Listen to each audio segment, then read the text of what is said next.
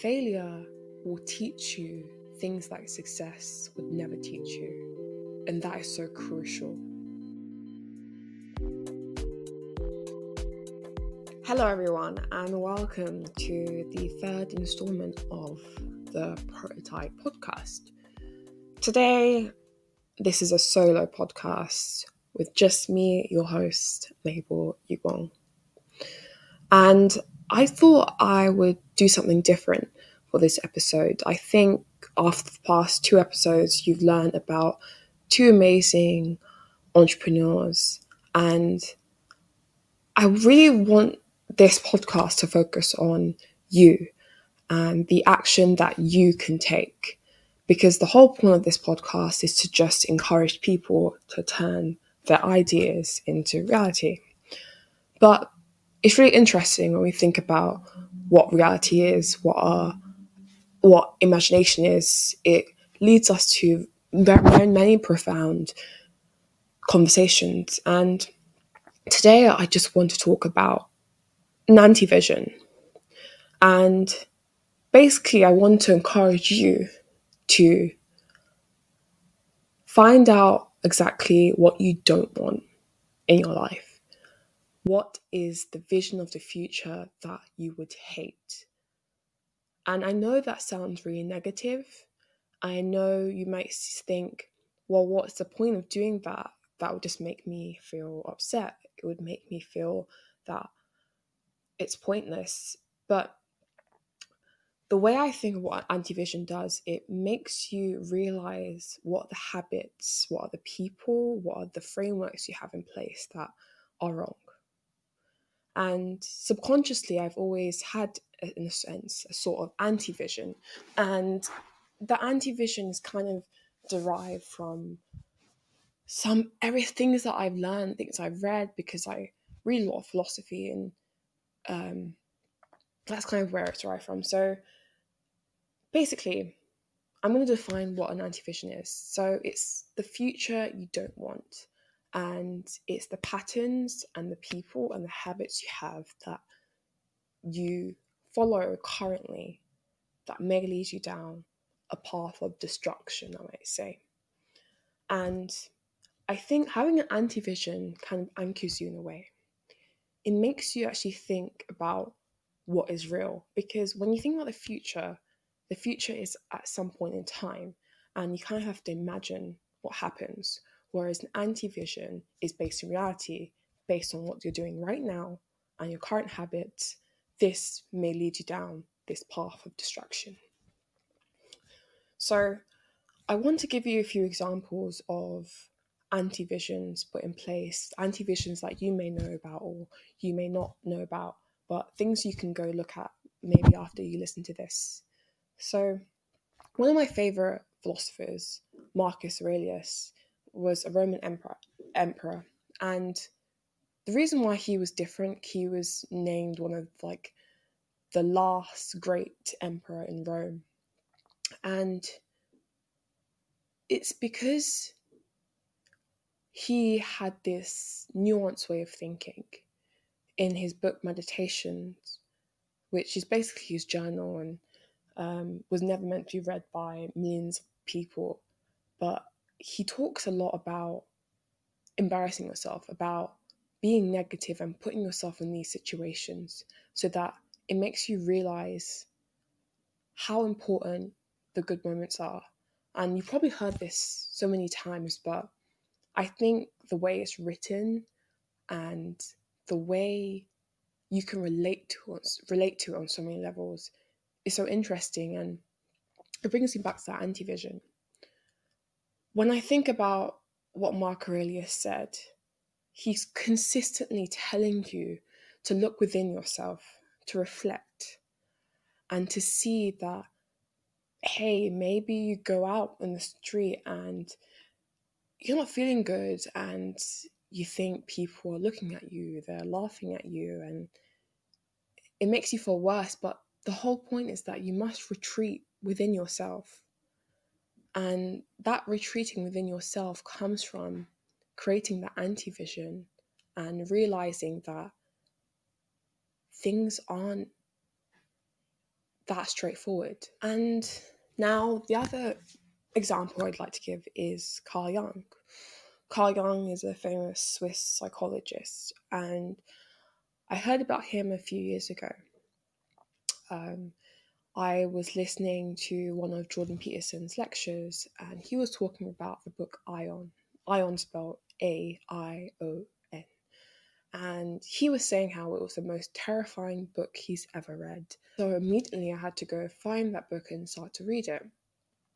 And Carl Jung, he talks a lot about the self and how we can define parts of ourselves and the book goes into extensive detail and it goes into religion, it goes into psychology.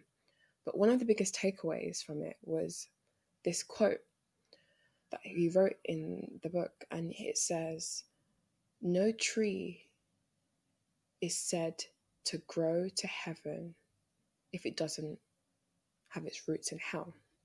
And I think the first time I heard that quote, I was kind of like taken aback because essentially what he's saying that in order to reach that greater good, you have to an extent have those roots going all the way down to the negative. And essentially that's how I translate what an anti-vision is. You in order to equally reach your full potential and to succeed, you equally have to see the opposing side. And I may I hope this makes sense. But having both flip sides kind of encourage you to do more. So if I have an anti-vision in terms of like habit that I have, maybe I wake up late every day. And I know that if I continue continue to wake up late every day, eventually I'll just be sleeping in and I'll be less productive. And that will lead to my overall anti-vision of the future, the future I don't want. And so instead, you take that anti-vision and you use it to fuel the vision of the future. And I really do encourage you to actually sit down and create your own anti vision. Think about everything you don't want to happen, things that people and things, places, and like things that you just would hate to happen. I think having that negativity is important. It's still part of yourself. You can't just say, I'm going to be positive every day. You have to have that balance. And that balance is so integral and it's so important. And now that I've explained what anti-vision is, I've explained a few examples from prominent figures, Marcus Aurelius and Carl Jung, I'd like to speak about how your anti-vision can lead to embracing failure. One of the reasons I created this podcast is to encourage you to fail. And not enough people say that. People always say succeed, succeed, but never see the flip side, the same of an, same as an anti-vision. Failure will teach you things like success would never teach you. And that is so crucial because if you don't fail, you'll always keep winning. And then when if you do make a blunder at some point, you never know how to solve it. And when you define failure, you can't actually define it if it doesn't if you don't have standards, if that, if there's no expectations. Failure needs to be measured relative to success. So, in a sense, you can't have success without failure, and therefore you can't have failure without success. The two sides of the same coin, and the eventual leading to you can't have a vision if you don't have an anti vision. So, having that anti vision is so crucial to your development and to, in a sense, get to the eventual goal that you like and I hope that this podcast and this space I create can give you this, the opportunity to have space to fail, to have learn from people who have failed, to learn from people who use the failure and tell you about their failures so that you can relate and you can feel more confident confident and more powerful to embrace any idea you have, take action, and put it into reality. And again, to prototype, to adapt, and then iterate to eventually realize the goal you want. And I know that eventually, not to sound really dark, but again, this is the whole point of the video. It's and and also the whole point of this pod episode.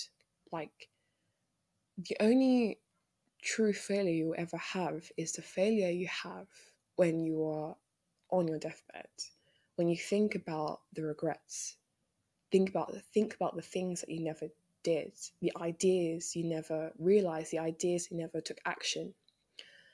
And not to sound morbid, but if you think about graveyards and you think about the amount of people and all the dead ideas that never came to fruition because people didn't want to start, people just didn't want to fail.